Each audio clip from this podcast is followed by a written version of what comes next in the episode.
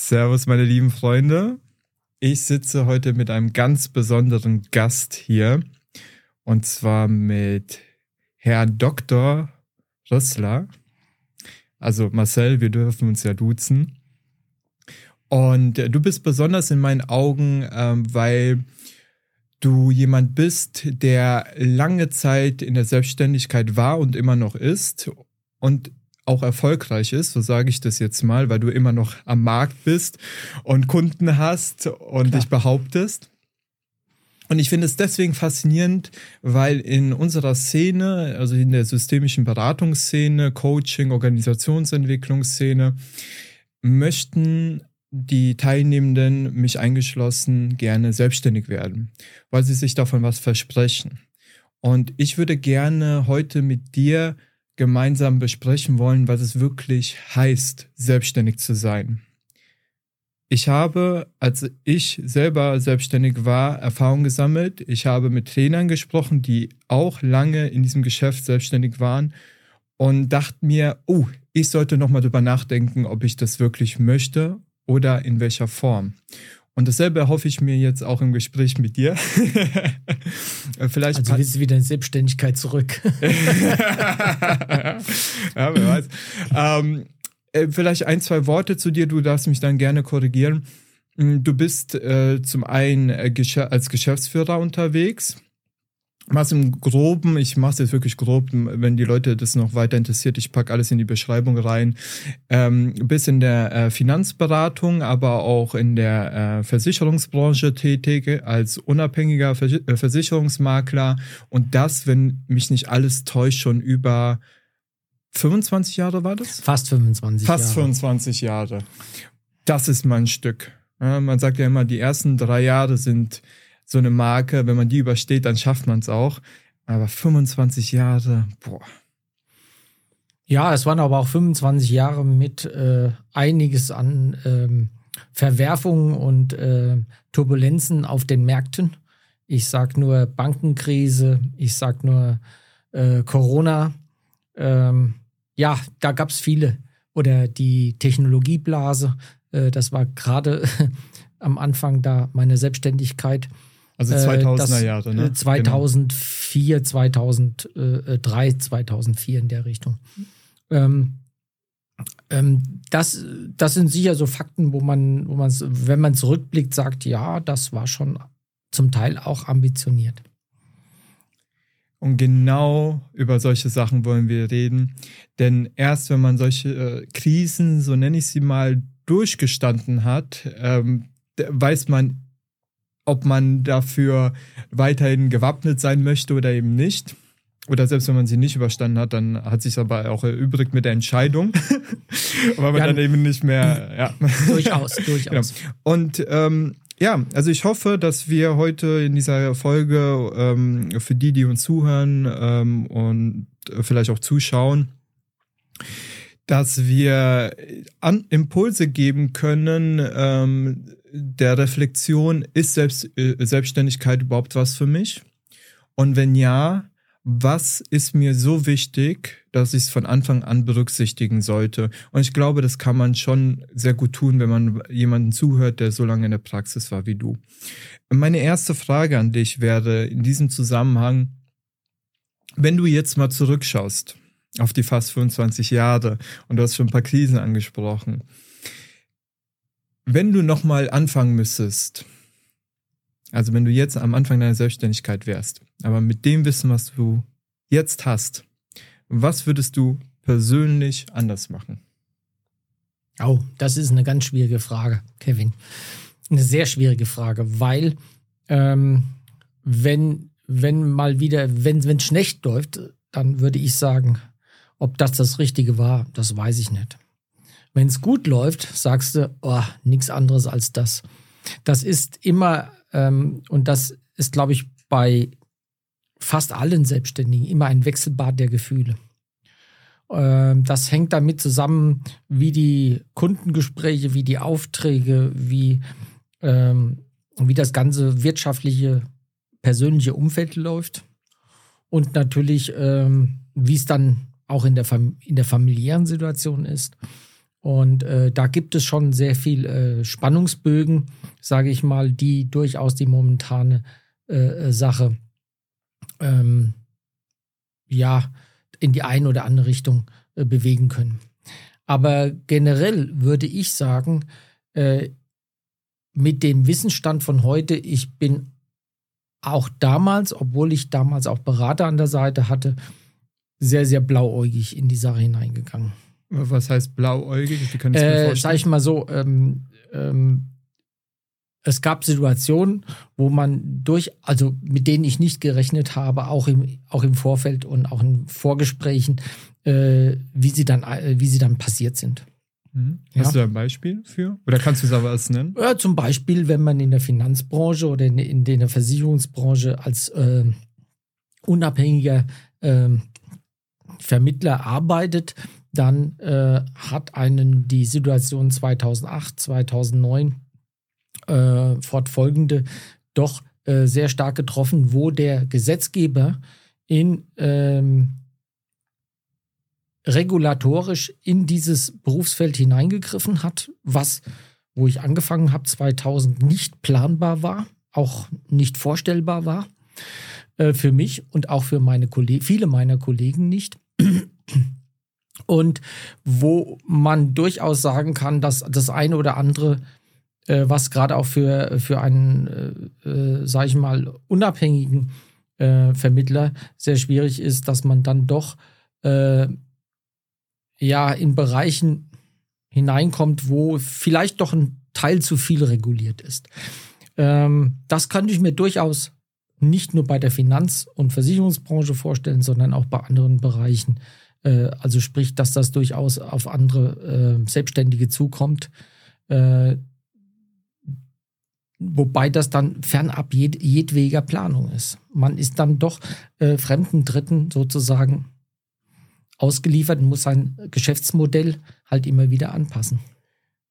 Ich will das nochmal unterstreichen und einen Schritt weitergehen oder einen Schritt abstrakter das Ganze vielleicht begutachten.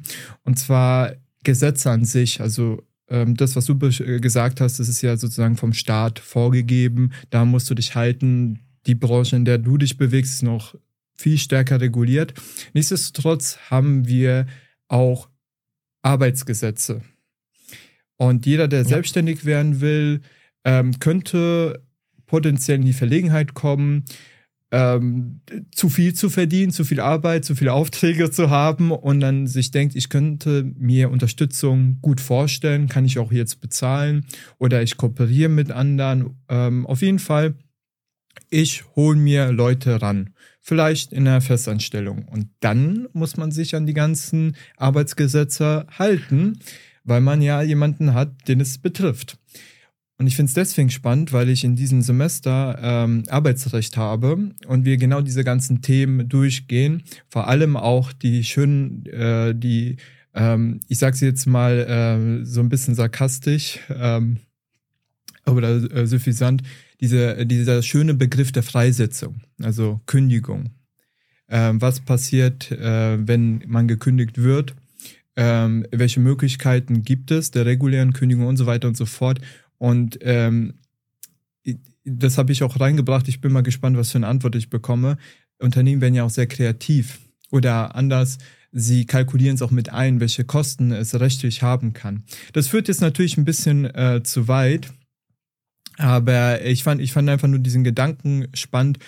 Wenn man selbstständig wird, bekommt man viel mehr Verantwortung, sobald man Angestellte hat. Das ist irgendwo klar, aber was es genau bedeutet, wenn man sich mit dem Gesetzen auseinandersetzen muss, in der Praxis, wie überträgst du das? Vor allem all das auch mit dem Datenschutz und so weiter. Was für ein Aufwand das ist, wie viele Gedanken man sich machen muss. Bei jeder einzelnen Entscheidung musst du alle Aspekte berücksichtigen. Und da sind wir bei dem Thema, das du angesprochen hast. Ja, das ist nicht nur das Arbeitsrecht, sondern du hast auch Sozialgesetzgebung dabei. Du hast, das geht auch bis Straftatbestände hinein. Ich kann mir das für jeden Handwerker durchaus, der 1, 2, 3 Bedienstete hat und wo die Frau die Buchhaltung macht, als sehr belastend vorstellen, dass diese kleinen mittelständischen Betriebe in der heutigen Zeit so extrem mit der Bürokratie, mit der Gesetz- oder mit dem in Einklang bringen mit der Gesetzgebung gefordert werden. Und das passiert auch schon mit einem Arbeitnehmer, auch betriebliche Altersvorsorge und so weiter. Das sind alles heute auch schon Gesetze, die, sobald man jemanden angestellt hat, hat man diese Auflagen zu erfüllen und sollte es auch tunlichst tun. Ich will auch einer Auflage nachkommen jetzt an dieser Stelle von der systemischen Gesetzgebung, die uns allen auferlegt wurde, als wir diese Weiterbildung abgeschlossen haben. Und zwar müssen wir, das ist obligatorisch, jedes Mal nachfragen, wenn jemand sagt, du willst etwas nicht haben, was willst du stattdessen haben? Also du willst nicht so blauäugig rein. Wie würdest du es denn stattdessen machen wollen, wenn du es nochmal machen würdest? Müsstest. Wie gesagt, es gibt Blauäugigkeit, weil man bestimmte Sachen nicht bedenkt, und es gibt Blauäugigkeit, Anführungsstrichen, von Sachen, die man sich gar nicht vorstellen kann, was dann doch kommt. Also da muss man schauen. Ich denke aber, von der Selbstständigkeit her gibt es zwei Sachen zu bearbeiten für einen persönlich. Das eine sind so weiche Faktoren, Soft Skills nenne ich mal so, was letztendlich in der Frage mündet, bin ich überhaupt der Typ für eine Selbstständigkeit? Und das zweite sind die harten Faktoren. Habe ich die richtige Gesellschaftsform? Brauche ich Förderungen? Brauche ich eine entsprechende Ausstattung und so weiter, sodass ich mir hier auch einen Zahlenrahmen schaffen muss? So würde ich es mal in diese beiden Gruppen einteilen.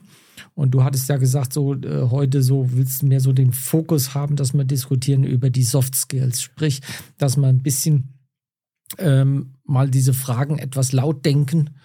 Bin ich eigentlich der richtige Typ? Darf ich hartnäckig und gemein sein? Bitte. Ich habe es noch nicht ganz verstanden, was du persönlich anders machen wollen würdest. Und mich würde es interessieren, weil viele Sachen, die man auch lernt zur Selbstständigkeit oder generell im Leben, das ist so, hat einen Lehrbuchcharakter. Man liest sich das Ganze an und denkt so, okay, weiß ich, verstehe ich. Ist nicht so komplex. Klar, man muss auf viele Sachen achten, aber das kriegt man schon irgendwie hin.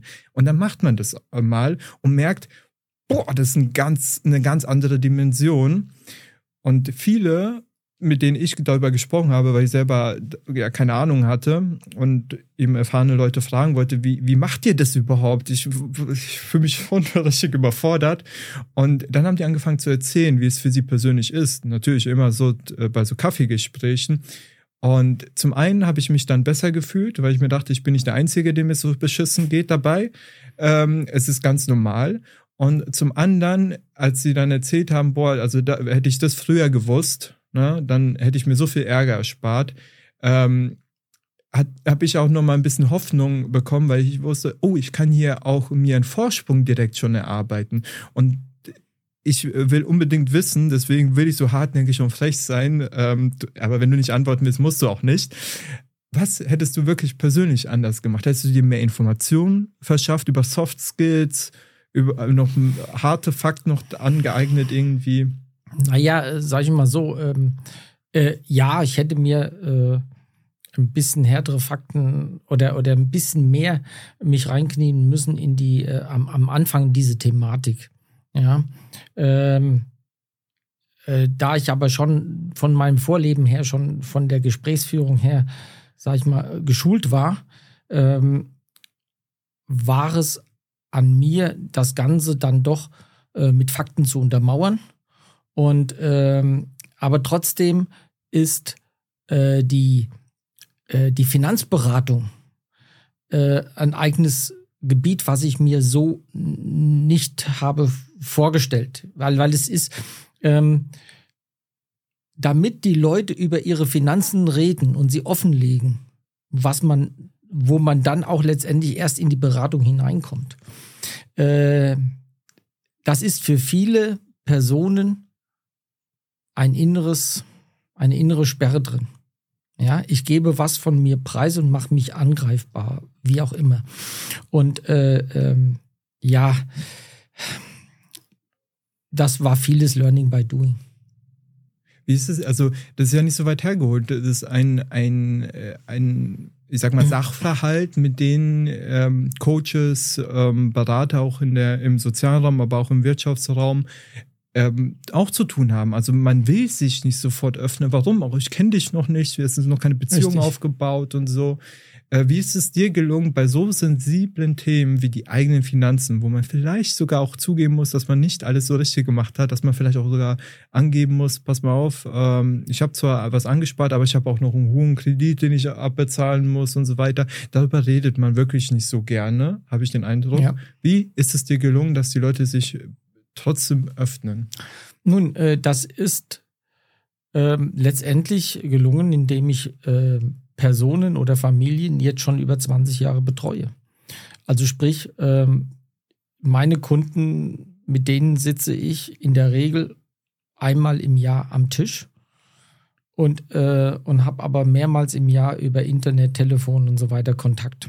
Also das so, dass dann nach ein paar Jahren derjenige sagt, huch, der ist nicht nur nach dem ersten Vertrag schon nicht mehr da und naja gut, dann war er halt so wie alle anderen auch, sondern oh, der ist konstant bei mir an der Seite. Und ja, das ist langfristige, langwierige Aufbauarbeit.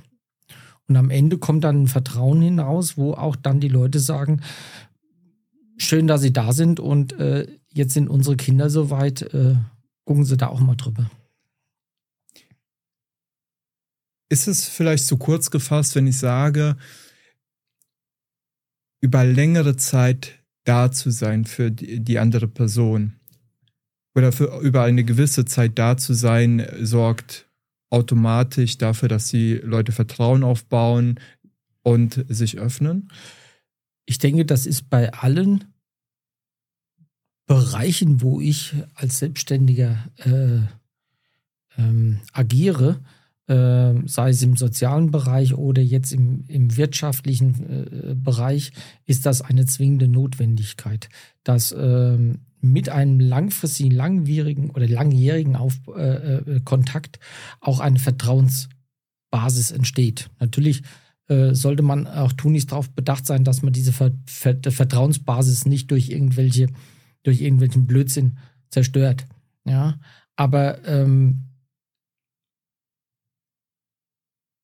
zum einen hat man auch das Öffnen, das durch die Zeit entsteht. Zum anderen hat man auch das, dass man in Diskussionen hineinkommt, wo man dann auch durchaus bestimmte Sachen modifizieren kann und der Gegenüber das einem auch nicht böse nimmt, weil man sagt, okay, jetzt hat sich irgendwas durch irgendwelche äußeren Einflüsse verändert und dann müssen wir das jetzt anpassen. Das war aber durchaus keine falsche Entscheidung von früher, sondern ich sagte schon von früher, das heißt schon, ich bin schon lange mit ihm zusammen, sondern wir müssen jetzt einen Schwenk machen. Oder der Markt in der Geldanlage hat sich geändert. Wir müssen jetzt weg von zum Beispiel festverzinslichen Wertpapieren hin zu Aktien, viel mehr zu Aktien. Das war aber zu Zeiten, wo ich festverzinsliche Wertpapiere empfohlen habe, war das der richtige Zeitpunkt. Aber die Märkte ändern sich einfach und die Rahmenbedingungen auch. Und wenn man dann soweit ist, das mit dem Kunden zu besprechen, und dann hat er auch ein ganz anderes Ohr dafür. Und vielfach habe ich es auch so, dass meine Kunden dann sagen, okay, ich habe die Nachrichten gesehen und das ist mir aufgefallen. Das ist doch genau der Grund, weswegen. Ja, klar. Also man sensibilisiert die Leute auch ein bisschen. Ja, ich bin ja nicht in deinem Bereich tätig. Es ist auch sehr schwer, überhaupt diese Qualifikation zu erlangen. Du hast es angesprochen, es ist stark reguliert. Du musst wirklich viele Qualifikationen vorweisen, damit du in diesem Bereich tätig sein kannst. Deswegen überlege ich mir, während du sprichst, wie ist es denn bei mir in meiner Situation? Und sehr viele, die uns zuhören, sind eben aus dem systemischen Bereich, wollen selbstständig werden als Berater oder Beraterin. Und ich finde es spannend, weil ich erstmal darüber nachdenke, wenn ich jemanden coache, wenn jemand vor mir sitzt und ich begleite diese Person. Da hat meine Erfahrung gezeigt, bei meinen Klienten, es dauert auch ein paar Sitzungen, bis wirklich Vertrauen da ist und ja. Es muss immer irgendwie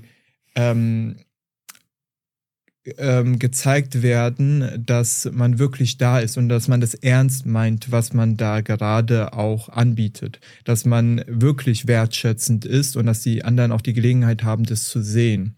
Denn man ist vielleicht am Anfang auch misstrauisch der Person gegenüber, weil es eine neue Person ist. Ja? Ich würde es mal einfach so sagen, so wie jeder Mensch im Kreise seines Umfeldes, seines persönlichen Umfeldes, wahrscheinlich nicht zu jedem sagt, du bist ein guter Freund von mir, sondern solche Beziehungen langsam wachsen lässt. So sieht es auch mit Coaching-Situationen, mit Beratungssituationen aus. Auch da wird nicht jeder sofort sagen, du bist der Gott meiner Dinge und du wirst das jetzt alles so regeln und so machen, sondern erst langsam wird sich hier was aufbauen und diese Zeit muss man dem Kunden und sich selbst geben. Das halte ich für sehr wichtig. Und sehr genau zuhören, was er auch möchte, dass man auch darauf eingehen kann. Und man kann auch eigentlich sagen, so schwer ist das gar nicht, weil es ist wie im Privatleben.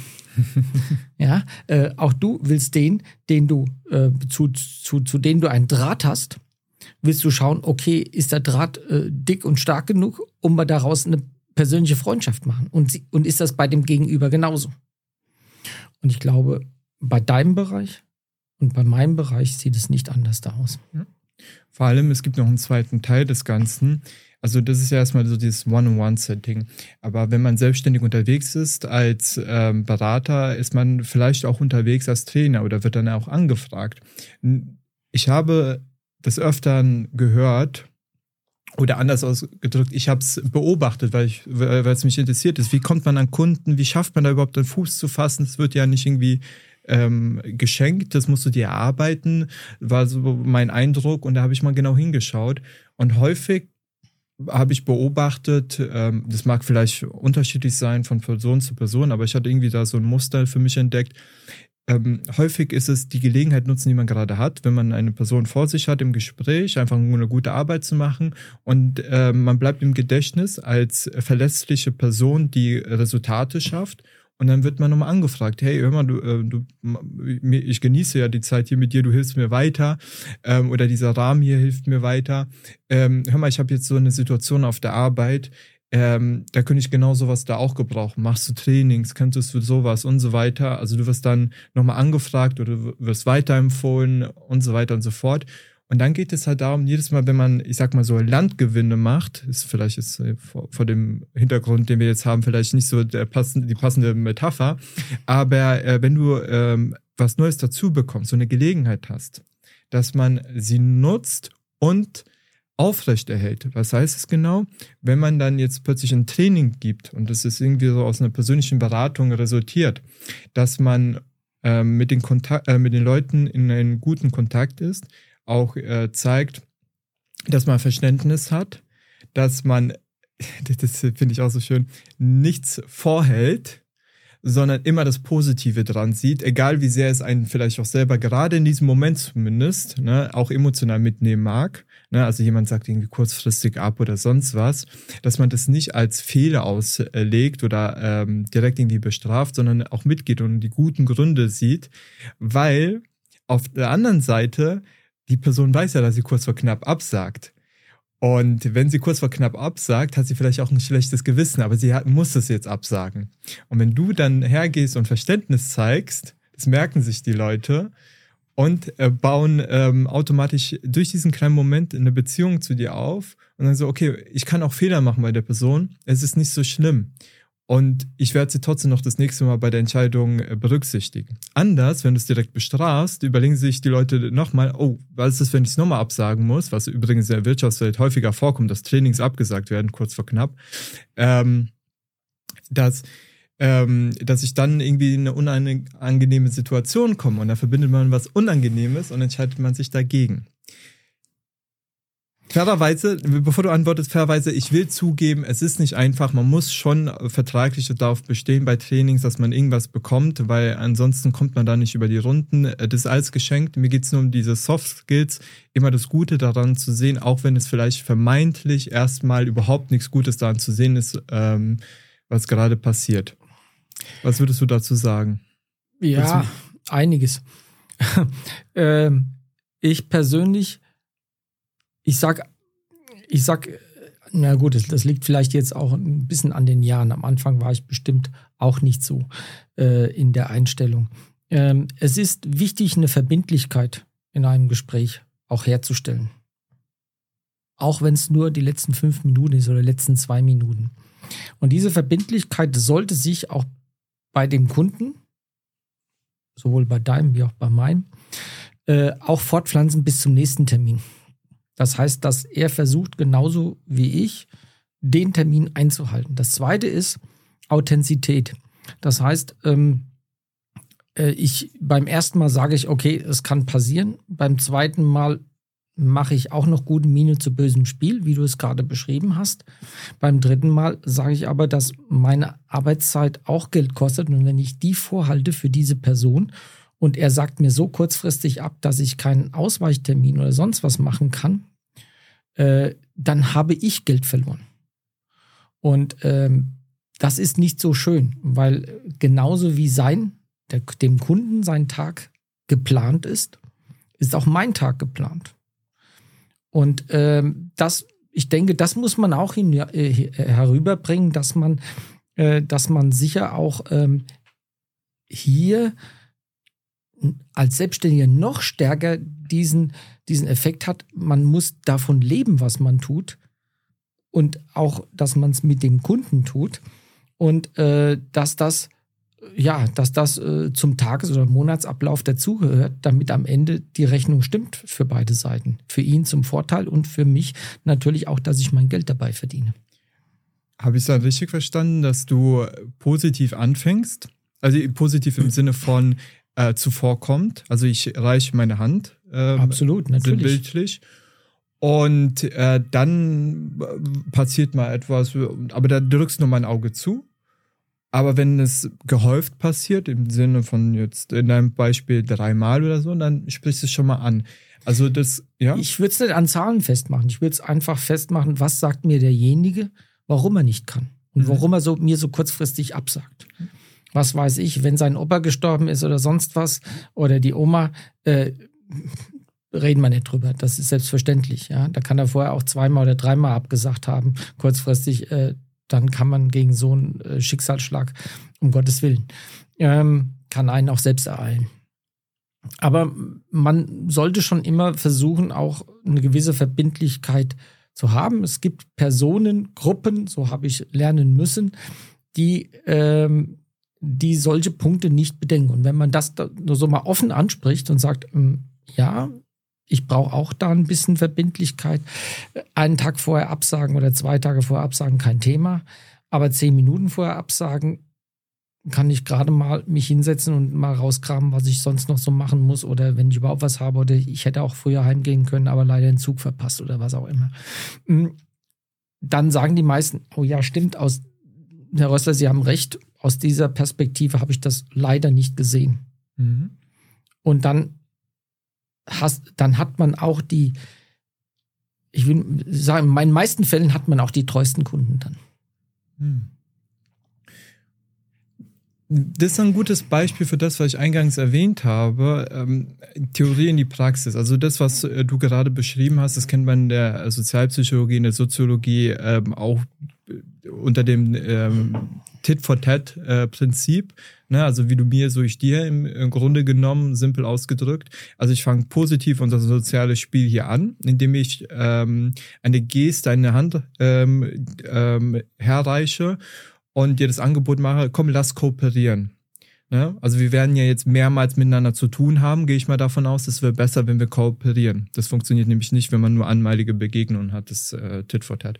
Aber wenn man sich öfter sieht, was bei dem Beratergeschäft ja im besten Fall auch stattfindet, dann fängt man kooperativ an und schaut sich an, was macht die andere Person. geht sie mit, ist sie genauso kooperativ, hält sie sich an alles und so weiter, dann macht man weiter.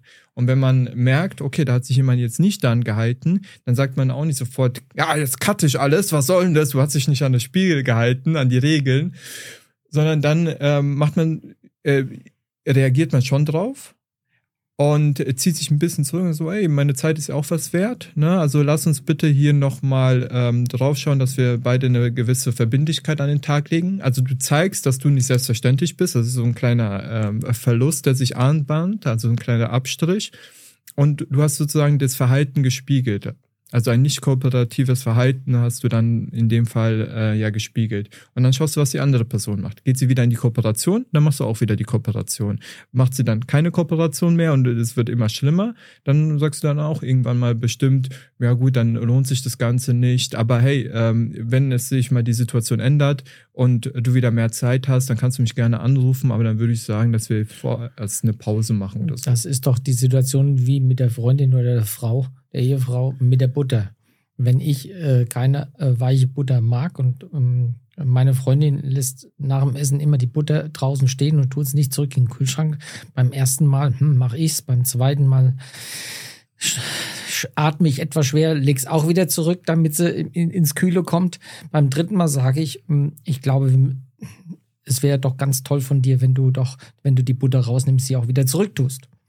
Ich mag das nicht. Und beim vierten, fünften Mal irgendwann sagt man so, das ist doch wie im normalen Leben, dass man dann auch sagt, ja, jetzt ist aber bei mir so eine gewisse Reißleine, das ist mir wichtig und so möchte ich es nicht. Mhm. Und ich glaube, das jetzt im übertragenen Sinn ist in Kundenverhältnissen oder in Verhältnissen im sozialen Bereich mit dem anderen Gesprächspartner auch legitim. Mhm. Warum nicht? Der andere sagt es genauso einem selbst, wenn er was nicht möchte. Jetzt verstricken wir uns ja wegen mir in diesen ganz speziellen Aspekt der Selbstständigkeit. Ich würde gerne, einfach nur, weil es nicht immer alle so interessiert, wie es im Konkreten ist. Es kriegen ja die meisten sehr gut hin, Terminabsprachen auch nachzuhalten oder Termine überhaupt zu vereinbaren. Was aber vielleicht auch nochmal interessant sein könnte, und da würde ich gerne mit dir hingehen wollen, wenn du magst, ist dann, was für eine Art von Persönlichkeit muss ich denn überhaupt sein? Welche Qualität muss ich denn überhaupt anbringen, Soft Skills dabei haben, um nachhaltig selbstständig aufgrund von eigener Zufriedenheit unter anderem zu sein? Also, ich denke, jeder Selbstständige sollte in einem gewissen Sinne extrovertiert sein. Er sollte keine Probleme haben, auf Menschen zugehen zu können. Das ist in den kommunikativen Fächern, wie wir beide es belegen, ist das natürlich ein absolutes Muss und ein 100%iges Muss, darüber muss man sich klar sein. Wenn ich jetzt Ingenieur, Handwerker, sonst was bin, dann ist es ein bedingtes Muss. Zumindest muss ich dem Kunden am Anfang erklären können, was muss gemacht werden und am Ende ihm erklären, was habe ich gemacht. Und dazwischen kann ich dann introvertiert vor mich hinarbeiten. Bei uns ist das Gespräch von Anfang bis Ende hindurch zwingend gegeben, ich sag's mal so. Und deswegen gehört auch ganz einfach diese Selbstfrage oder Selbstabgleich hinzu. Kann ich, egal welcher Couleur die Leute sind, auf sie zugehen und zumindest mal die ersten Gesprächsthemen bewegen und abchecken, ist das ein Kunde für mich, ist es nicht ein Kunde für mich? Wenn es einer ist, kann ich das Gespräch auch fortführen. Wenn ich nicht offen auf Menschen zugehen kann, dann weiß ich nicht, ob die Selbstständigkeit das Richtige ist. Das ist auf alle Fälle ein Softskill, der eminent ist. Ja, ein Berater, der nicht berät, ist kein Berater, um es mal ganz simpel zu sagen. Das Zweite ist, sich die Frage zu stellen, kann ich leidensfähig sein? Sprich, auch wenn es mal nicht so gut läuft, kann ich das einen Tag, Kann ich das eine Woche? Kann ich das 3-4 Wochen durchhalten? Ja, und habe ich dann auch noch den Biss, wenn es nicht so gut läuft, noch eine Schippe Kohle mehr ins Feuer reinzuwerfen. Sprich, zu sagen, okay, der Abend ist jetzt nicht um 5-6 Uhr zu Ende, sondern ich setze mich jetzt nochmal 2 Stunden ans Telefon und mache Akquise. Oder rufe meine wichtigen Kunden ab und mache die nächsten Termine fest. Oder. Das habe ich dir schon öfters gesagt, du kennst den Spruch, man arbeitet nicht weniger als Selbstständiger, eventuell auch nicht mehr als Selbstständiger, als ein Angestellter, aber man arbeitet anders. Man arbeitet zu Zeiten, die man selber einteilt, und man hat keinen Chef und keine Stechuhr hinter sich, die sagt, ey, da musst du jetzt pünktlich da sein oder nicht. Und das muss ich für mich selbst lösen können als Selbstständiger. Mich immer wieder morgens aufzustehen und selber zu motivieren und zu sagen, ja, ich weiß, warum ich aufstehe, und ich weiß, warum ich einen Ticken mehr mache als andere. Und also das sind schon ganz wichtige Faktoren. Und wer das nicht kann oder wer sagt, ja, ich brauche schon meinen festen Tagesablauf, ja, der muss sich fragen, natürlich in Anlehnung an das, was er als Selbstständigkeit machen will, dann muss er sich fragen, ist das das Richtige für mich? Weil das ist die Realität und so wird es laufen. Da sprichst du auch ein Thema an, das mir persönlich sehr am Herzen liegt, und zwar es geht um Persönlichkeitseigenschaften. Und in der Psychologie haben wir verschiedene Messinstrumente, da können wir das sehr gut messen. Und viele beziehen sich auf die Big Five. Du hast ja auch ein paar davon erwähnt. Die Big Five sind Verträglichkeit, Neurotizismus, Extraversion hast du erwähnt, Gewissenhaftigkeit und Offenheit für neue Erfahrungen. Und irgendwie hat es mich immer fasziniert und ich denke das immer mit. Und weil ich diese Sachen ja im Studium rauf und runter hatte, immer wieder, fängt es auch irgendwann mal an, bei dir selber so Gedankenexperimente vorzuziehen. Also okay, also du hast jetzt vielleicht auch mal so einen Test gemacht, ne? Kann man ja sich mal gönnen, so Neo-FFI. Als Psychologe muss man das ja sowieso können, auswerten können. Und dann kommt irgendwas raus. Und dann überlegst du dir, okay, was davon ist denn zieldienlich für in der Selbstständigkeit und was eher weniger? Und ich kann mal irgendwann mal zum selben Schluss, eine Extraversion, also wenn du das Gefühl hast, du musst bei Menschen sein. Es gibt auch so diese Theorie, dass du als Introvertierter Reize viel intensiver verarbeitest als Extravertierter. Und deswegen nicht so viele Kontakte brauchst, nicht so eine Reizüberflutung brauchst, lieber auch vielleicht in der Natur oder so unterwegs bist. Und als extravertierter Mensch musst du irgendwo sein, wo es laut ist, also wo sehr viel los ist, mit anderen Menschen zusammen und so weiter, da kriegst du Kraft auch. Und ich dachte mir so, das klingt doch erstmal so, dass so eine Portion Extraversion ja nützlich sein könnte, weil du musst auf Leute zugehen, du musst es genießen, auch mit mehreren Menschen gleichzeitig, vielleicht auch auf einer Cocktailparty zu networken. Auf der anderen Seite dachte ich mir so, wann ist es denn gut, auch introvertiert zu sein? Und dann dachte ich mir so, wenn du deine Hausaufgaben vielleicht machen musst, wenn du vielleicht an deinen Skills arbeiten musst in der stillen Kammer, wo es sonst niemanden geben darf, halt du musst dich selber intensiv mit dir selber beschäftigen, vielleicht auch selbstreflektierend unterwegs sein. Wenn du deine Steuererklärung machst, dann hast du ja deinen Steuerberater, aber dann musst du da was tun. Und vielleicht ist auch so eine gewisse Zurückgezogenheit und einfach nur so Sachen machen ohne Einfluss von außen auch hilfreich.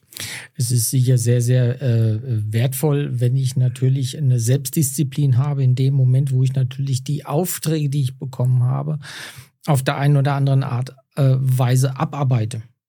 Ob ich das jetzt introvertiert mache oder extrovertiert, egal, aber ich arbeite sie konsequent ab, konzentriert ab. Und auch nach Möglichkeit zeitgerecht oder ja, pünktlich wird man meistens nie schaffen, das ist ja, aber zumindest in einem gewissen Zeitrahmen. Und da ist der Kunde, wenn er das als Resultat sieht, schon sehr hoch erfreut. in der heutigen Zeit.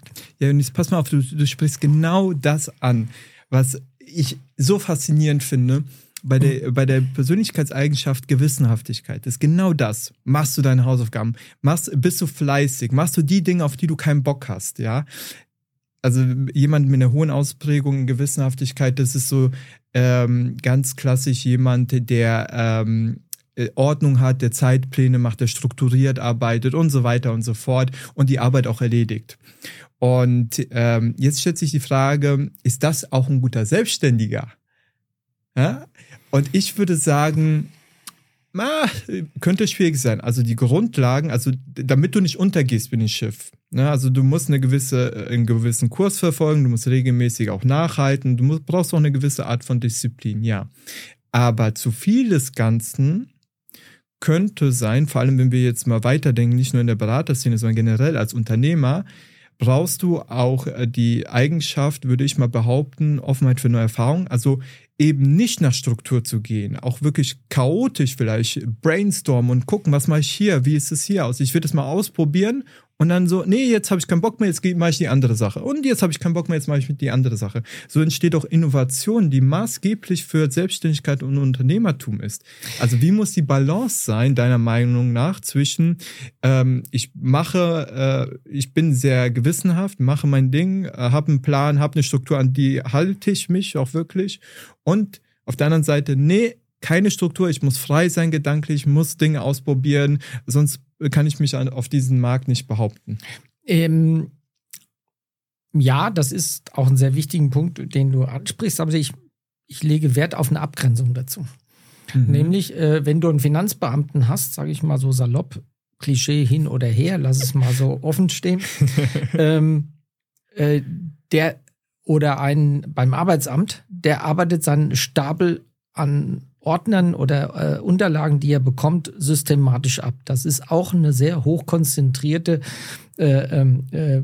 zeitvorgebende Arbeit, die man dann gewissenhaft erledigt. Er wird auch, das ist in der heutigen Zeit schon Voraussetzung, er wird auch Weiterbildung oder Fortbildungskurse machen müssen, die er dann gesagt bekommt, von denen er gesagt bekommt, dass er sie zu machen hat und wann er sie zu machen hat. Das alles passiert beim Selbstständigen nicht. Der hat seinen Aktenberg und er muss ihm sagen, okay, diese Akte ist A, der in der Mitte ist B und der oben drüber ist C. Das heißt, er muss selber die Aufträge oder die Themen abarbeiten und er muss sagen, ja, in dem Gebiet habe ich ein bisschen Defizite. Wo gibt es Fortbildungen, wo gibt es Kurse, die ich belegen kann, die mir weiterhelfen? Und wann kann ich die belegen? Wann passt das in meinen anderen Zeitplänen hinein? Also die Vorgehensweise, denke ich, ist eine ganz andere beim Selbstständigen als jemand, der fest angestellt ist oder Beamter ist. Könnte man sagen, also jetzt in dem Beamtenbeispiel geblieben. Klischees natürlich ausgenommen. Ja, klar. Geht ja darum, das auch greifbar zu machen. Ja. Also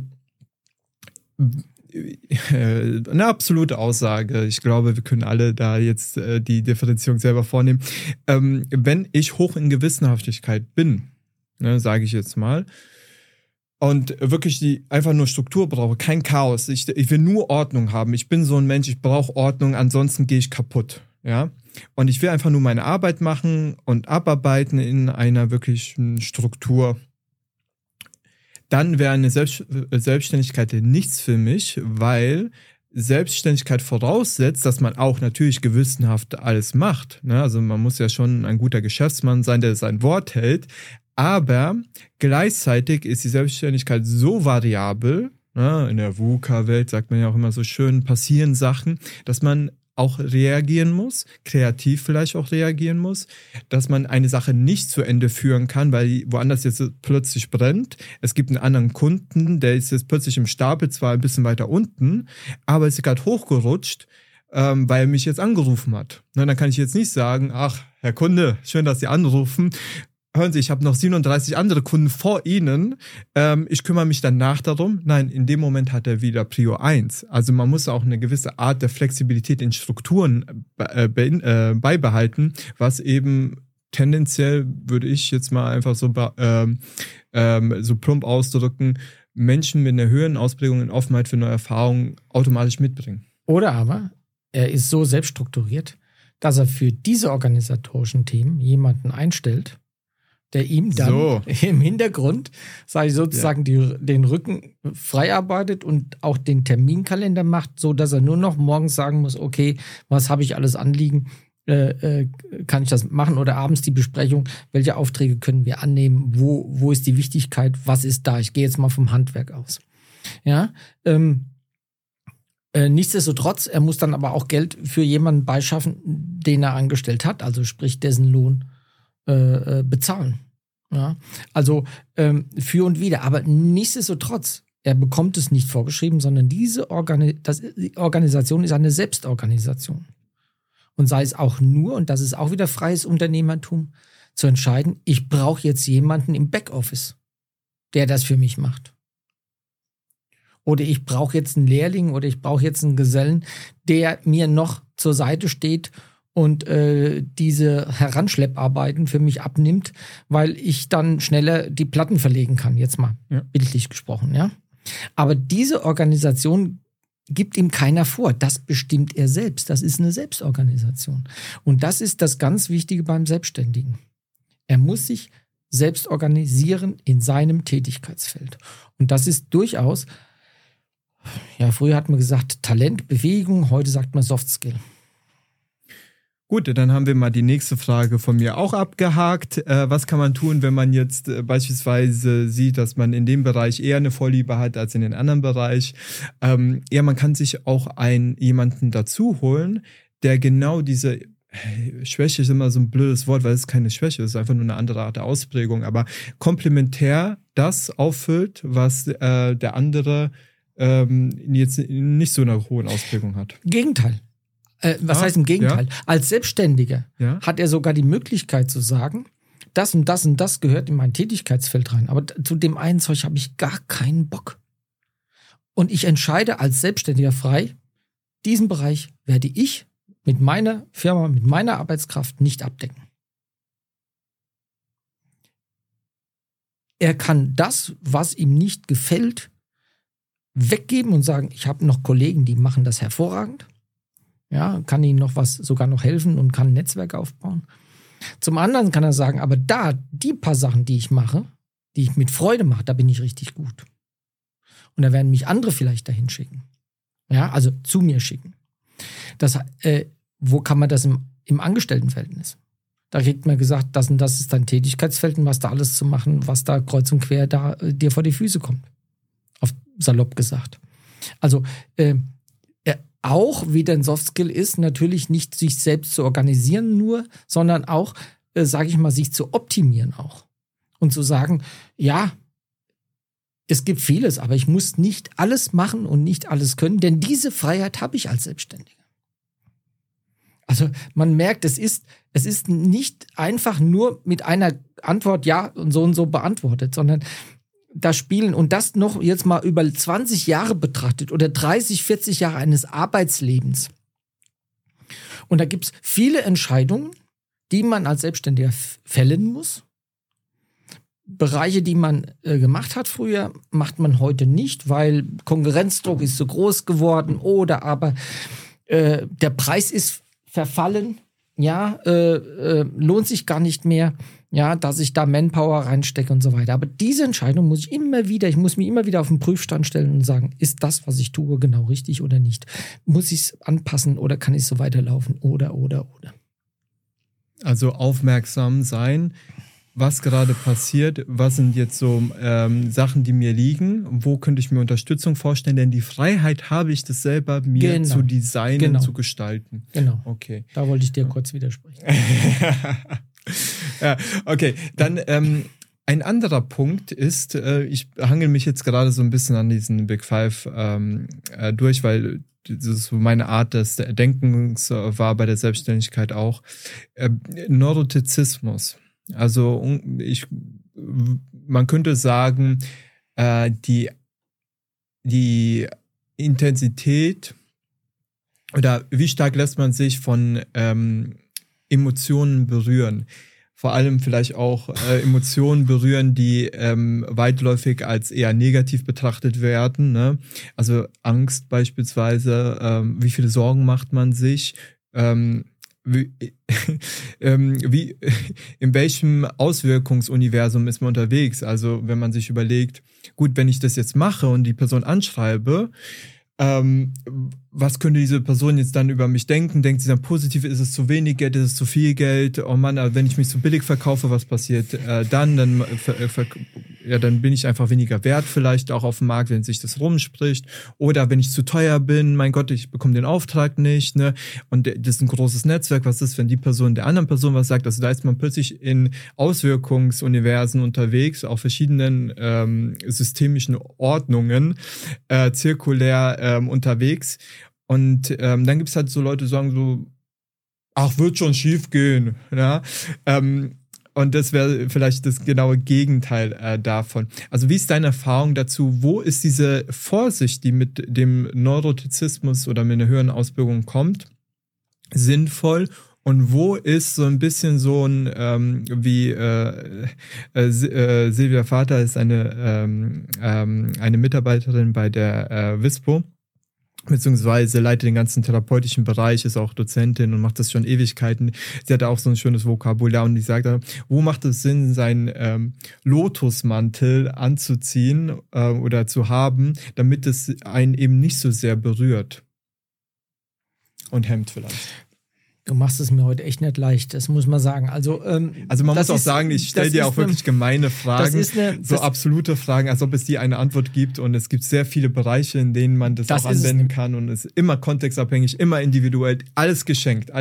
Wir versuchen einfach es trotzdem. Das ist nicht mit einer Frage oder mit einer Antwort zu beantworten. Ich sagte am Anfang schon, wenn du mich fragst, würde ich das nochmal wieder machen? Da gibt es Tage, wo ich sage, nee. Und es gibt Tage, wo ich sage, ja klar, das Beste, das mir passieren konnte. Das letztendlich meine ich von meiner persönlichen Situation aus. Du kommst dann abends heim oder auch tagsüber und hast schon deine Selbstzweifel, sage ich mal so. Und auch deine Ängste. Gerade am Anfang gab es Monate, wo es doch mit den Einkünften recht knapp war. Weil bestimmte Projekte und so weiter entweder nicht liefen, zu langsam anliefen, und man wird meistens erst dann bezahlt am Ende, wenn das abgeschlossen ist. Oder manche Projekte auch länger dauern, als man eigentlich gedacht hat, aus unterschiedlichen Gründen. Und dann kommt man natürlich in die Zweifel ran und sagt, reicht das jetzt, um alle Kosten zu bezahlen, die ich jetzt am Monatsende habe? Ich wäre ein Lügenbold, wenn ich sagen würde, nein, das passiert nicht und man geht als Selbstständiger immer angstfrei durchs Leben. Ich glaube, man hat so einen Ticken mehr Angst. Für die Selbstständigen oder für mich selbst immer so als Seelenpflaster, nennen wir es mal so, ist dann, dass ich mir selber sage, und wenn dem sein Betrieb als Angestellter aufgelöst wird und er wird freigesetzt, dann hat er die ganzen Ängste, die ich über die ganzen Jahre hinaus hatte, hatte er dann in den 3 Monaten mit einem Schlag. Volle Kanne. Also, was ich damit sagen will, es gibt keine Sicherheit, das ist ein Trugschluss. Wenn jemand sagt, bist du dir sicher, dass du dich selbstständig machen willst, weil es ist ja so unsicher. Nein, heutzutage ist auch ein Angestelltentum sehr unsicher. Mhm. Das Prinzip Hire and Fire ist auch in Europa gültig und nicht nur in Amerika, wo es eigentlich so dieser Spruch herkam. Aber es war letztendlich immer so. Hat die Firma Konkurs gemacht, warst du weg vom Fenster und du musst gucken, wo du sonst unterkamst. Wenn du als Selbstständiger nicht gut bist, bist du weg vom Fenster und musst gucken, wo du sonst unterkommst. So, das sind aber auch die Ängste, die du abends mit heimnimmst. Das andere, wo ich sage, Authentizität ist, dass ich, sage ich mal, auch eine berufsbedingte Sensibilität an den Tag legen muss. Das heißt, natürlich habe ich am Schreibtisch schon öfters Fälle gehabt, wo die Leute geweint haben, wo mich deren Schicksal privat sehr belastet hat. Ich muss aber, um das ordentlich oder um den Kunden helfen zu können, muss ich natürlich in dem Gegenüber face-to-face, muss ich natürlich zeigen, dass ich empathisch das mitnehme, dass ich ihn aufnehme. Aber ich muss natürlich dann, wenn das Gespräch vorbei ist, in der stillen Minute, wo ich da sitze und eine Lösung konzipiere, da darf das nicht stören. Da muss ich wieder logisch bleiben und muss rational bleiben und sagen, wie kann ich dem helfen, wie kriege ich den aus dieser Situation raus? Und wie schaffst du es, diese Distanz aufzubauen als jemand, der empathisch, also sehr viele in unserer Szene sind auch empathisch. Ne? Vielleicht ist es auch ein Grund, wieso wir uns gerade in so eine Situation begeben, anderen Leuten einen Rahmen geben zu wollen, sie zu unterstützen und so weiter. Also wie schaffst du es, diese Distanz dann in diesen Momenten herzustellen zwischen dir und deinen Gefühlen? Das ist einmal Erfahrung über die Jahre und B, vielleicht auch ein bisschen, blödes Wort, Selbstbeherrschung, ich weiß nicht, ob das das richtige Wort ist, aber einfach sich dann zu sagen, du kannst ihm nicht helfen, wenn du jetzt genauso, sag ich mal, geistig da niederliegst wie der auch, sondern es muss ja wenigstens dann einer, sage ich mal, einen klaren Kopfes sein und sagen, okay, wie kommen wir aus der Nummer raus? Oder wenn es keinen Plan A gibt, dann gibt es einen Plan B oder einen Plan C oder was auch immer. Ja, und wenn man dann schon mal die Erfahrung gemacht hat oder mehrmals die Erfahrung gemacht hat, dass man, sage ich mal, mit zu viel Empathie ihm nicht helfen kann, dann muss man abhaken und sagen, okay, ja, das Schlimmste für mich war, ein junger Kunde ist auch in einer höheren Position, da habe ich die ganze Familie betreut oder das Ehepaar besser gesagt und die Frau war weg auf Seminar und sie kam dann heim und er lag tot auf dem Bett und mit 52 und man hat dann rekonstruiert, dass er wahrscheinlich im Bad ausgerutscht ist, mit dem Hinterkopf auf den Badewannenrand geschlagen ist. Also es muss Blutspuren gegeben haben. Er sich noch ins Bett geschafft hat und dann an einer massiven Gehirnblutung verstorben ist. Und also jedenfalls hat es nicht mehr gereicht, irgendwie Hilfe zu holen. So und man musste sehen, wie man das Ganze regelt. Von den Verträgen, von den mit den Banken. Man musste sehen, wie man der Frau dann auch zur Seite steht, die natürlich ganz aufgelöst war und ganz schlimm. Ganz schlimm. Das sind so Sachen, die auch zum Leben oder zum Berufsleben, wenn man das macht, dazugehört. Wenn man langfristig Familien oder Kunden betreut. Das sind nicht nur Höhen, es sind auch mitunter Tiefen. Oh. Ja, und davon gibt es ein paar Beispiele. Als du jetzt gerade erzählt hast, ist mir was eingefallen, weil ich natürlich dann überlege, wie hätte ich dann reagiert und so weiter und so fort. Und ich weiß gar nicht, wie ich reagiert hätte. Ich glaube, das kann man erst dann wissen, wenn man wirklich da ist. Vor allem auch in Gesprächen, wenn man Schicksalsschläge mitbekommt oder die andere Person vor allem anfängt auch zu weinen. Und ich hatte sowas mal, darauf kann man sich, glaube ich, nicht vorbereiten, das merkst du dann auch.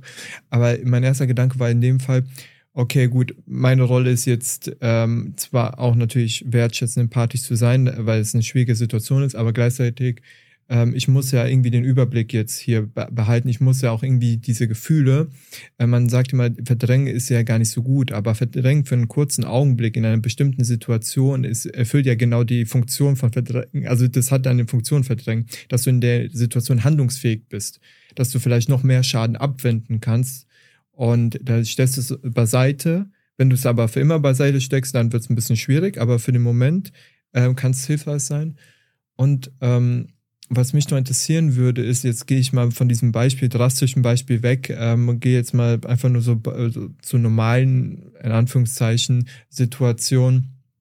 Wenn du plötzlich merkst, ja, also das nimmt mich zwar schon mit, ist kein Schicksalsschlag, aber ich kann es nachvollziehen, mir ging es ähnlich. Und dann versetzt du dich rein und merkst so, oh,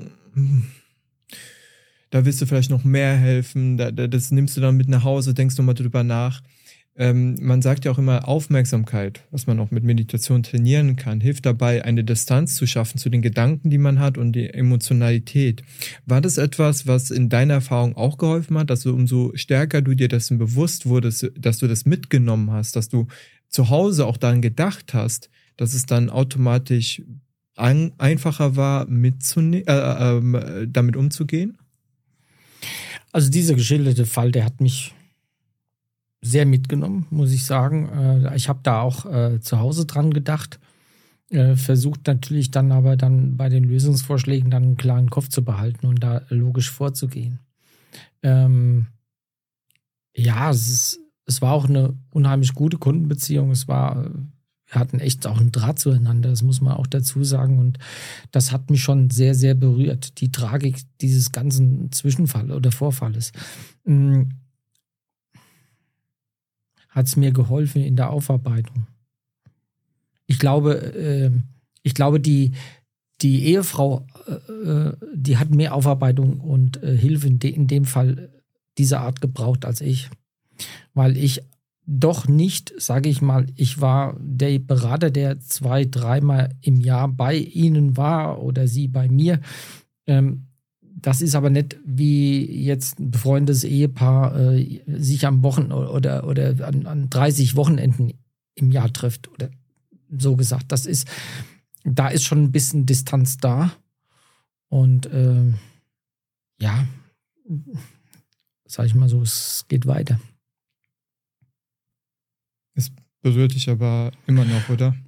Das berührt mich sicher. Diesen Fall werde ich nicht vergessen. Es ist auch ein extremer Fall. Also das ist schon sehr extrem. Das zeigt auch, also ich weiß nicht, wie du das aus deiner Sicht beurteilen würdest, aber es zeigt auch, selbst wenn du etwas man darf sogar was mitnehmen, vielleicht ist es auch eine Aussage dessen. Man darf auch sich berühren lassen, man darf sich auch länger damit berühren lassen. Es funktioniert trotzdem. Nein, du wirst immer was mitnehmen. Okay. Du wirst in deinem Arbeitsleben nie so arbeiten wie wasch mich, aber mach mich nicht nass. Du wirst immer etwas mitnehmen. Wenn du das nicht tust, dann bist du schon ziemlich cool unterwegs, um nicht zu sagen eiskalt. Ich glaube, dass das, also den meisten passiert das. Natürlich musst du es selektiv verdrängen, ja, aber die Empathie im Gespräch oder auch in dem ganzen Umfeld, das ging ja dann über längere Zeit, wo dann, sage ich mal, die Sachen entsprechend geregelt wurden, die muss natürlich immer oder ist natürlich dann immer da. Das ist nicht die Frage, ja. Die Frage ist natürlich, wie weit lässt du das in dein Privatleben rein? Mhm. Vielleicht auch die Anregung zu überprüfen, inwieweit ist denn meine Absicherung abgestellt, dass meine Familie, wenn mir so ein plötzlicher Schicksalsschlag passiert, wie weit sind die denn abgesichert? Vielleicht ist das auch wieder mal den Spiegel. Ich rede zwar davon, bin ich aber wirklich so aufgestellt, wie ich es meinen Kunden erzähle. Vielleicht ist es dann auch der positive Effekt dazu. Also im Sinne von, wenn wir eine Beratung geben, bekommen wir automatisch auch eine Beratung. Sagen wir mal andersrum, der Schuster hat immer die schlechtesten Schuhe. Okay. Den Spruch kennst du auch, ja? Nee, ich habe ihn zum ersten Mal gehört tatsächlich. Echt? Ja, das ist aber ein gängiger Spruch, den habe ich schon als Kind gesagt bekommen. Ja, also, ja, es lohnt immer wieder in seinem eigenen Bereich zu gucken und so war. Machst du auch das, was du anderen Leuten erzählst? Also deswegen ist es gut, dass du hier bist, dass wir darüber sprechen können, sich jetzt gedanklich da hineinzuversetzen und sich zu überlegen, was heißt es denn, wenn ich jetzt in deiner Rolle wäre, wenn ich so einen Extremfall hätte, wie würde ich damit umgehen? Ne, was würde es vielleicht auch für mich bedeuten, wenn ich jetzt auch genau diesen Schluss mit dir gehe und sage, okay, hat meine Familie alles in dem Fall, ne? Oder wie würde ich auch damit umgehen, wenn in meinem Familienkreis jemand durch eine Lebenskrise geht, jetzt mal wieder ein bisschen auf allgemein gesprochen, durch eine Lebenskrise geht und so weiter, kann ich das auch leisten als Selbstständiger? Ne? Also dann kann man ja immer so weiterdenken. Ich würde nochmal auf den letzten Punkt eingehen von den Big Five tatsächlich, weil es gibt eine Sache, die kriege ich immer wieder zurückgespiegelt, auch bei den Wünschen. Du machst ja auch ein Selbstständigkeitsevent bei uns im Club und da kriege ich ja auch Zuschriften, da kriege ich auch Fragen, was interessiert die Leute, und viel geht auch darum, wie verhandle ich, wie verkaufe ich, also wie setze ich meinen Preis auch durch, was bin ich auch wert, wie schaffe ich das auch, diese Zahl vielleicht zu nennen. Und eine Persönlichkeitseigenschaft, die da einen Einfluss haben kann, würde ich mal jetzt auch so behaupten, ist die Verträglichkeit. Verträglichkeit ist im Grunde genommen die Ausprägung, inwieweit bin ich bereit, auch Konflikte zu erleben, zu tolerieren, auszusitzen. Ne, ist jemand hoch in Verträglichkeit, tendiert man eher dazu, diese gute Beziehung, die man mit Menschen hat, weiter zu haben. Also wenn man einen Konflikt auftritt und man bemerkt ihn, versucht man ihn zu lösen, auch auf Kosten von einem selber. Ne? Also da ist man bereit zu sagen, Zugeständnisse zu machen, so, nee, ist okay, Hauptsache wir haben keinen Konflikt mehr. Sinngemäß. Ist vielleicht wäre ein anderer Ansatz dazu,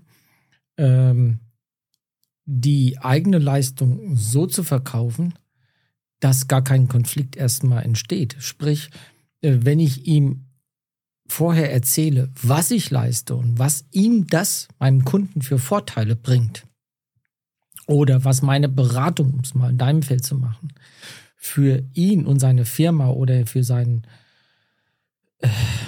den Kundenkreis, sage ich mal so, ein Seminar an Vorteilen bringt, dann ist er durchaus eher bereit, den Preis, den ich aufrufe, zu zahlen, als wenn ich das nicht eingehend und nicht intensiv genug tue.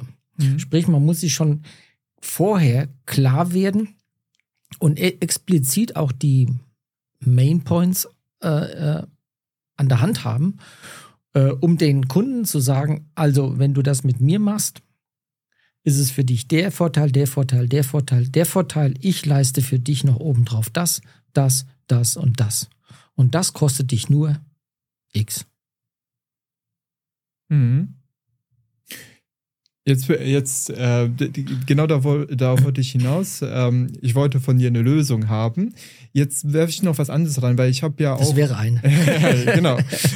Ich werfe noch mal ein bisschen die Erfahrung rein, als ich mit einer Trainerkollegin Verhandlungstrainings gegeben habe. Ich habe da speziell diesen psychologischen Aspekt mit reingebracht von Biases in Verhandlungen. Und sie war auch jahrelang im Verkauf tätig, also auch ein richtiger Profi, was Verkaufen anbelangt. Und da haben wir ein paar Tage immer mal wieder gegeben. Und was immer auch kam, und meistens waren es die Leute, mit denen man auch sehr gut konnte, weil sie sehr verträglich waren oder zumindest für mich so schienen, die haben auch gesagt, also wenn jemand mal so erzählt hat, ja nö, ich sage einfach, so machen wir es, wenn nicht, dann ist halt no deal, so simpel gesagt. Und dann habe ich öfters gehört, boah, also ich wünschte, ich könnte es genauso machen wie du. Also ich kann das nicht. Also das einfach so sagen, so harte Kante machen und so weiter. Das ist eben genau dieses, bist du bereit oder kannst du diesen Moment der, wie heißt es nochmal auf Deutsch, Tension, also dieses, diese Gefühl, Drucksituation. Genau, also bist du bereit, das auch mal kurz auszusetzen, weil das musst du ja in Verhandlungen bereit sein, auch mal wirklich zu zeigen, bis hierhin bin ich bereit, so weit zu gehen, alles andere ist nicht möglich. Und verträgliche Menschen tendieren dazu, sagen, bis hierhin Und weiter kann ich nicht. Und dann sagt die eine Person, ja, aber wenn du es könntest, könnten wir den Deal machen. Und dann so, oh, okay, gut, dann dieses eine Mal mache ich mal ein bisschen günstiger bei dir. Oder mach nochmal das hier extra. Oder pack das noch ins Paket und so weiter. Und was ich dann immer wieder gehört habe, also natürlich nicht direkt da drauf, aber es ging, das war sozusagen die Essenz des Ganzen. Und meine Trainerkollegin hat dann immer gesagt, keine Leistung ohne Gegenleistung. Wenn jemand noch mehr haben möchte, dann muss er bereit sein, auch noch mehr, vielleicht auf eine andere Art und Weise, zu zahlen. Also jetzt nicht monetär, aber dass man da andere Vorteile bekommt. Also dass man immer wieder zeigt, das, was du verlangst, hat auch mal einen Gegenwert, damit man eben nicht ausgenutzt wird, weil verträgliche Menschen sind darauf ausgelegt, durch ihre Persönlichkeit ausgenutzt zu werden. Was hältst du davon? Ich würde viel weiter gehen als du. Ich würde sagen, in Deutschland ist es, oder vielleicht im europäischen Raum, ist vielleicht das, was gratis ist, nichts wert. Und man muss immer wieder fragen, soll deine Arbeit nichts wert sein? Oder man muss wirklich ihm auch zeigen, okay, du hast einen Gegenwert. Mhm. Und wenn du einen Gegenwert hast, dann reden wir doch von einer Win-Win-Situation. Es kann doch nicht sein, dass eine Win-Lose-Situation entsteht. Aber die Sache ist, man kann sich ja sowas dann auch schön, sehr schön zurechtreden. Also mit der Bestätigungstendenz sucht man dann ja Gründe danach, um sich das recht zu fertigen, wieso man gesagt hat, nee, ich mache doch nochmal eine Sitzung kostenlos. Genau. Richtig, kann man tun. Das tut man, dann merkt man am Monatsende, dass das kostenlos dann doch einen ziemlich viel gekostet hat. Und das kann man 3-mal machen, 4-mal machen, 5-mal machen. Wenn man länger in diesem Beritt dann, wo man tätig, als Selbstständiger tätig ist, dann auch tätig ist, dann kommt man automatisch, denke ich mal, zu einem Punkt, wo man sagt, okay, haben wir schon ausprobiert, muss ich nicht noch machen, da den kleinen Finger noch hinstecken und die ganze Hand genommen kriegen, sondern das bin ich wert, das kostet die Stunde, das sind das, was ich reinwirtschaften muss für meine Familie, für meine Absicherung und. Das muss ich erwirtschaften und außerdem will ich auch nochmal in Urlaub fahren, weil ich arbeite auch hart. Ah, das ist hervorragend, dass du es gesagt hast. Ich habe nämlich mal gehört, auch von einem Psychologen, ich weiß jetzt aber gar nicht mehr wo, der mal darauf gesagt hat, auf sowas gesagt hat in dem Zusammenhang, wenn du sozusagen das Wohl der anderen berücksichtigst, ne, und es dir leicht fällt, für das Wohl der anderen zu handeln und es dir schwer fällt, für dein eigenes Wohl zu argumentieren und zu handeln, dann kannst du dir auch überlegen, welche Auswirkungen das Ganze hätte auf deine Familie, auf deine Freunde und so weiter. Du bist jetzt erstmal nicht so wichtig, aber die anderen, also was würde es für die bedeuten, wenn du jetzt dich unter Wert verkaufst, wenn du jetzt zu viel kostenlos machst und so weiter. Weil dann kann dieser Drang, den anderen zu helfen zu wollen, vielleicht auch in Bezug auf die Familie und so weiter, sogar hilfreich sein. Also diese Tendenz, ist, den anderen einen Schritt entgegenzugehen, könnte hier sogar utilisiert werden, nutzbar gemacht werden, um den Preis durchzusetzen. Ich kann noch einen ganz anderen, ich kann noch mal von der anderen Seite kommen, sage ich mal, so einen anderen Ansatz nehmen. Wenn ich das mache, dann muss ich, um am Monatsende das Geld zu haben, was ich mir ausgerechnet habe als Selbstständiger, muss ich mehr arbeiten, weil ich dem einen Kunden sozusagen Geschenke gemacht habe. Wie oft kann ich das machen, ohne dass ich dabei vor die Hunde gehe, sprich selbst mich auspower? Mhm. Ja? Was nutze ich meinem Kunden als ausgepowerter Berater? Weil dann lässt er mich fallen und sucht sich einen neuen. Weil wenn ich da nur rumhänge mit schwarzen Rändern unter den Augen, weil ich sozusagen Tag und Nacht arbeite, überspitzt gesagt, ja, er merkt ja auch, der Drive vom Anfang ist ja auch gar nicht mehr da bei dem, der klingt ja nur noch müde. Das kommt aber daher, wenn ich zu viel Geschenke zu vielen Leuten mache, dann muss ich das am Ende, damit auch ich oder meine Familie zufrieden ist, muss ich mehr arbeiten. Wenn ich mehr arbeite, bringe ich nicht das, was mein Kunde von mir erwartet. Also helfe ich meinem Kunden dadurch? Im Grunde genommen helfe ich ihm überhaupt nicht, indem ich ihm nachgebe. Ich schädige ihn, indem ich nachgebe. Lasse ich die Familie mal ganz raus. Schon allein das ist ein Punkt. Ich nehme mal die Rolle ein von einigen, die mir solche Fragen gestellt haben für diese Club-Events zum Thema Selbstständigkeit. Also Beispiel, woher weiß ich, wie viel ich verlangen darf? Wie viel bin ich wert? Und wenn ich es weiß, wie schaffe ich es, das zu sagen? Betrifft jetzt vielleicht nicht alle, aber ich habe gesehen, dass es doch durchaus mehr Leute betrifft, als man vielleicht denken könnte. Was würdest du mir jetzt, wenn ich dich als Berater im Sinne eines Consulting-Gesprächs, ich frage dich um Rat, ich möchte einen Rat von dir haben, was würdest du mir raten? So einem Jungspund wie mir jetzt hier. Naja, ganz einfach. Was muss ich, um alle meine Kosten zu befriedigen und noch ein bisschen was über zu haben, was muss ich im Monat erreichen? An Umsatz. So. Und das teile ich dann durch die Tage, durch die Arbeitsstunden und dann kommt ein bestimmter Stundensatz raus. Mhm. So, wenn ich das mit 365 Tagen mache, nicht täuschen, dann müssen wir die Wochenenden abziehen, dann müssen wir Urlaub abziehen, vorsorglich noch 1, 2 Krankheitstage oder Wochen, Krankheitswochen, dass ich mich auch richtig auskuriere und schon wird die Anzahl der Stunden geringer und damit auch das, was ich für die Stunde verlangen muss, höher. So. Und egal in welchem Bereich ich mich bewege, ja, ich komme auf alle Fälle auf einen anderen Stundenlohn als ein Angestellter. Weil ich habe das nämlich auch noch zu versteuern und ich muss meine Krankenversicherung und meine ganzen sozialen Absicherungen da muss ich auch noch den Arbeitgeberanteil noch dazu bezahlen. Das wird immer gern vergessen. Also ich bezahle den vollen Beitrag, sprich das Doppelte, was ich als Angestellter bezahlt habe. So, und das muss ich alles einrechnen. Da kommt dann schon ein Stundenlohn raus. Und dann muss ich einfach schauen, Internet, vielleicht umhören oder ähnliches. Was nehmen denn meine freundlichen Mitbewerber? Sprich, welcher Fliesenleger nimmt 50 € die Stunde? Ne, die arbeiten meistens auf Quadratmeter, das ist falsch. Nehmen wir Elektriker. Was nimmt der Elektriker die Stunde? Nimmt er 50 €? Nimmt er 80 € oder gar 120 €? So. Und das kann ich machen, einfach indem ich ihn anrufe, sage, ich habe einen Auftrag, das und das. Wie sieht denn der Stundensatz aus? Oder ich gucke im Internet nach. Oder ich sage bei Freunden, du hast einen Elektriker gehabt, zeig mir mal die Rechnung. So, und dann sehe ich den Stundensatz. Und das kann ich mit allen anderen Gewerken und Zünften auch Bereichen machen. Genauso. Also bei uns können wir genau auch mal anfragen, bei anderen Beratern und Coaches. Hör mal, ich hätte Interesse an einem Gespräch. Genau. Wie viel kostet so ein Gespräch bei dir? Oder aber, auch das ist nicht schlecht, zu sagen, ja, ich mache eins. Komm, ich habe das Geld hier auf dem Tisch, wie viel willst du haben?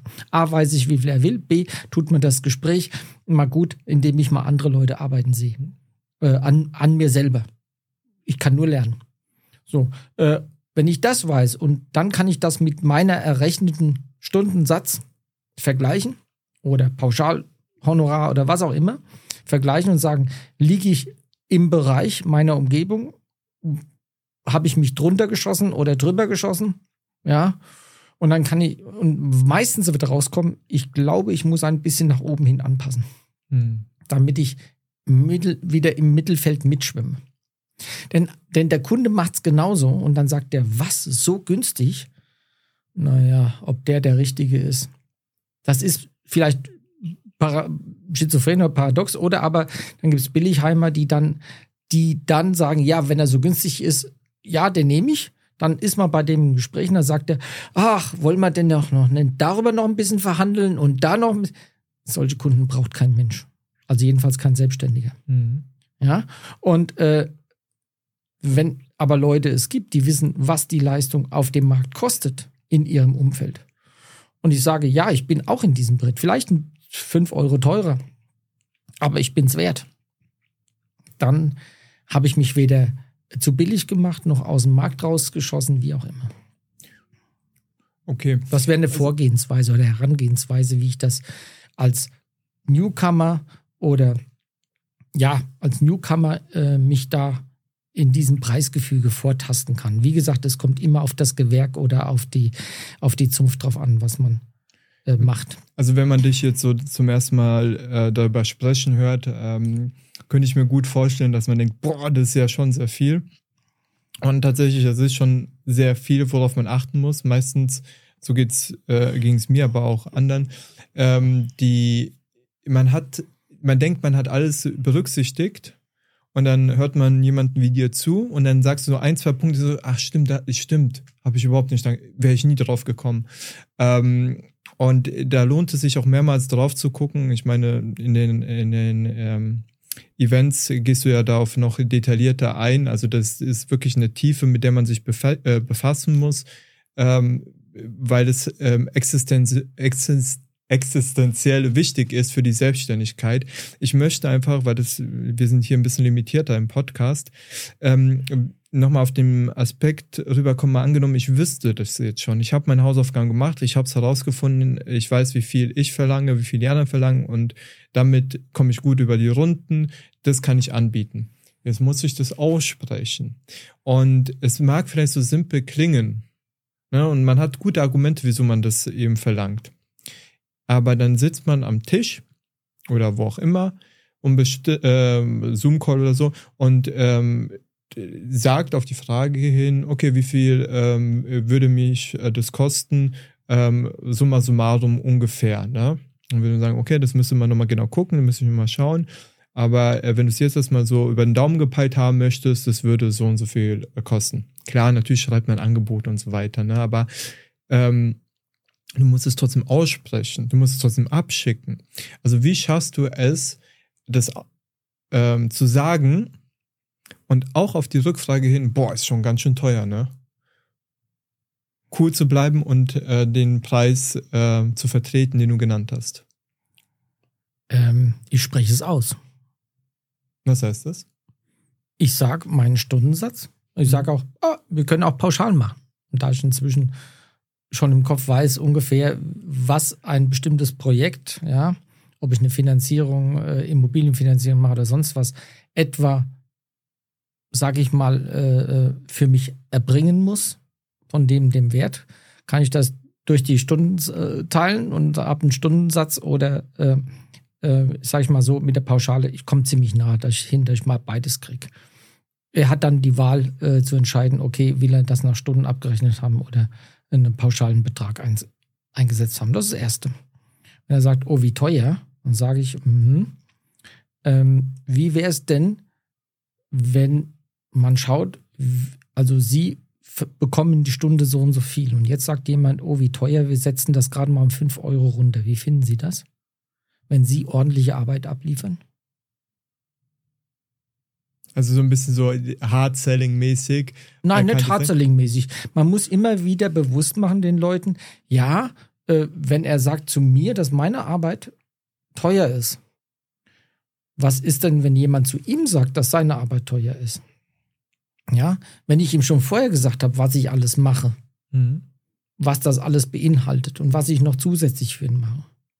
Wenn dann immer noch kommt, wie teuer, dann denke ich mal, kann ich ihn durchaus auch mal fragen, so mal in die eigene Person hineingesetzt, wie findest du die Frage gerecht oder nicht? Würdest du dann sagen, ach komm, ich nehme 5 € die Stunde weniger.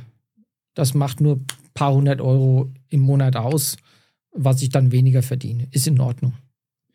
Ja, man muss auch als allererstes, so habe ich es gelernt, beim Verkaufen berücksichtigen, wenn so ein Einwurf kommt, ist es ein Einwand oder ein Vorwand. Ja. Und das kann man herausfinden, indem man entweder hartnäckig bleibt, ne, dann sieht man, ob da wirklich noch jemand da dran bleibt und einfach nur eine Lösung braucht, dass wirklich Geld knapp ist. Oder man fragt auch sowas, okay, mal angenommen, wir lösen das die preisliche Situation so, dass es für uns beide gut passt. Also nicht, dass man da runtergeht, sondern dass wir beide was haben. Wäre das dann halt schon gelöst. Ich kann auch Ratenzahlungen vereinbaren, das geht alles. Ja, so zum Beispiel. Das ja. Kann ich alles machen, ja. Aber ich weiche nicht von meinem Preis ab. Genau.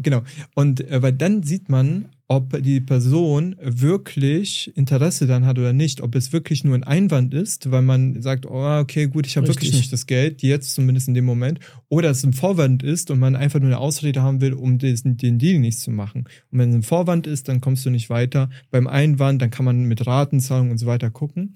Oder, was ich auch mal gehört habe, weil ich auch ziemlich interessant fand, wenn man sich klar darüber ist, was ist denn mein Portfolio an Leistung und wie kann ich sie unterschiedlich kombinieren? Vielleicht will ich auch den Gedanken machen, was ist, wenn mir jemand sowas sagt? Ja? Wie könnte ich dann mein Paket anders zusammenstellen? Dann kann man auch sagen, okay, dann lassen Sie uns mal schauen, was wir so vom Angebot runternehmen können, damit es für Sie günstiger wird. Genau, dann nehme ich Ihnen die Leistung raus. Genau. Das kann ich natürlich genauso sagen, ja. Und als Selbstständiger bin ich frei verhandelbar. Es ist ja keiner, der mir vorschreibt, wie mein Chef zu sagt, deine Stunde kostet so viel, das bestimme ich. Nein, ich bin selbst mein eigener, sage ich mal, Arbeitgeber und ich verhandle mein Salär. Ja. So, und dann kann ich sagen, okay, wir können Pauschalen machen, wir können stundenmäßig machen, wir können Ratenzahlungen machen, wir können das Leistungspaket anders schnüren.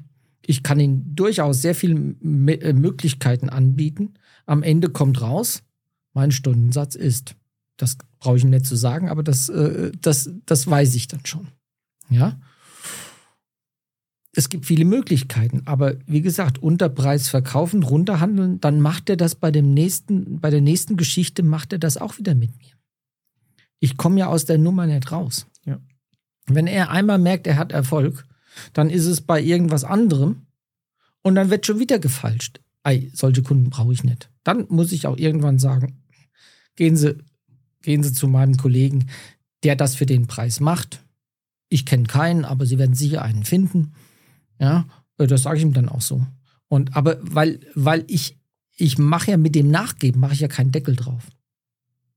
Es geht einfach immer weiter.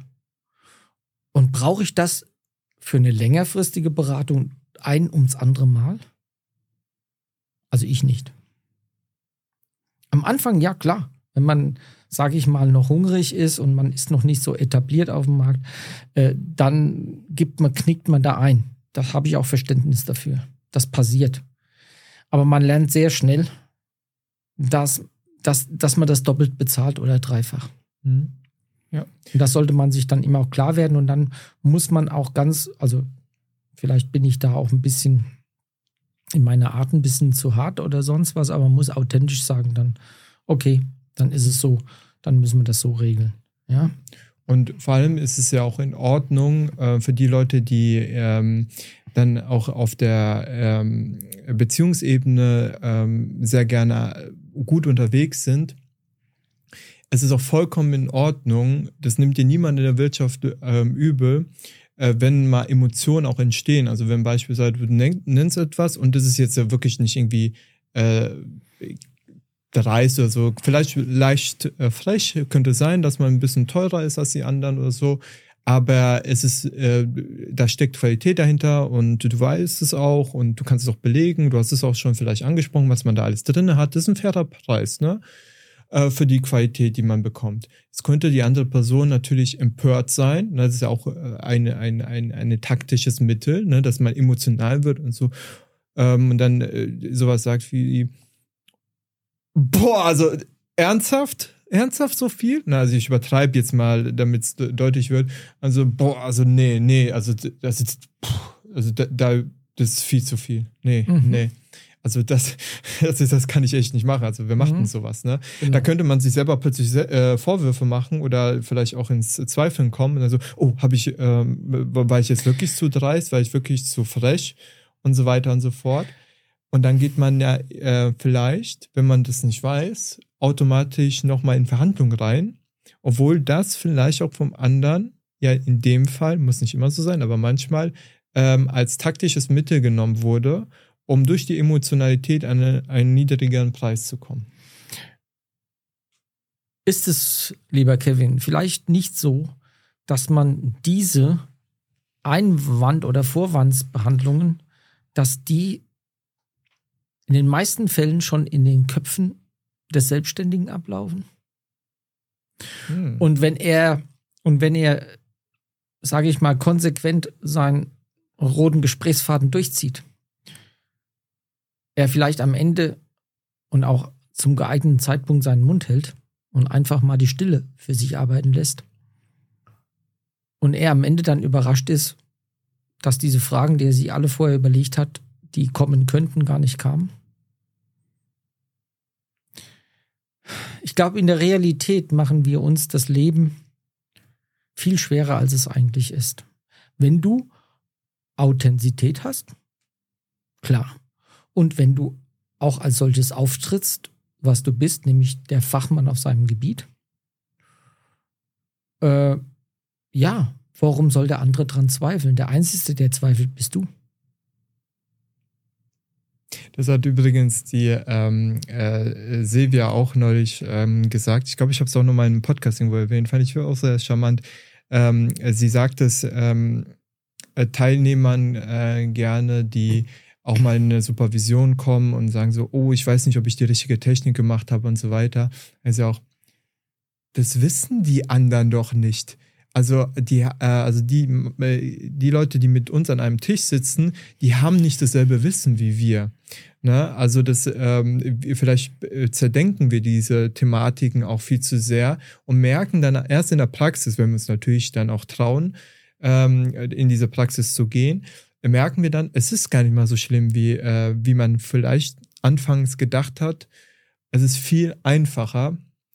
Und ich finde, das ist ein schönes Schlusswort, wobei ich eigentlich nochmal sagen muss, dieses Thema der Gesprächsführung des Verkaufs ist nochmal ein separates Thema, zu dem ich dich gerne einladen möchte und ich hoffe, ich kann dich dafür gewinnen, dass wir mal darüber reden, weil es sehr viele Übereinstimmungen mit dem systemischen Ansatz oder mit den Techniken, die wir auch in der Weiterbildung, in den systemischen Lernen zu tun hat. Also das ähnelt sich sehr stark und man muss eigentlich nicht so viel Neues lernen. Ist einfach überragend, faszinierend für mich. Jetzt gibt es nochmal eine Sache. Wir haben das jetzt, keine Ahnung, wie lange wir hier sprechen. Gefühlt ist es eine halbe Stunde für mich gewesen. Wahrscheinlich sind wir schon bei den in der 4. Stunde. Ich kann nicht und wir könnten noch viel weiter reden. Schon dunkel draußen? Nein, die Sonne scheint noch. Noch nicht. Die Sonne scheint noch. Ja, aber ich glaube, langsam wird es dunkel. Wir können ja noch Stunden darüber reden. Das tun wir ja tatsächlich auch bei den Selbstständigkeitsseminaren. Und wer Interesse daran hat, du bist auch im Club im November nochmal da. Alle Details stehen da im systemischen Club. Da kann man sich auch anmelden, wenn man mal dich live erleben möchte. Und auch mal ein paar Fragen nochmal detaillierter stellen möchte, weil über hier geht es ja nicht so einfach. Und ich werde auch nochmal so deine Kontaktdaten, wenn ich darf, mal in die Shownotes packen. Gerne. Falls man dich irgendwie auch mal so kontaktieren möchte, weil das irgendwie was Individuelles, Persönliches ist, was man nicht so in der großen Runde mal fragen möchte. Also ich arbeite auch bundesweit. Also ich habe viele Kunden, die im ganzen Bundesgebiet verteilt sind. Also es muss nicht nur hier Nähe Frankfurt sein. Wo kommst du eigentlich nochmal her? Ich komme aus der, sage ich mal, Gegend von Hanau.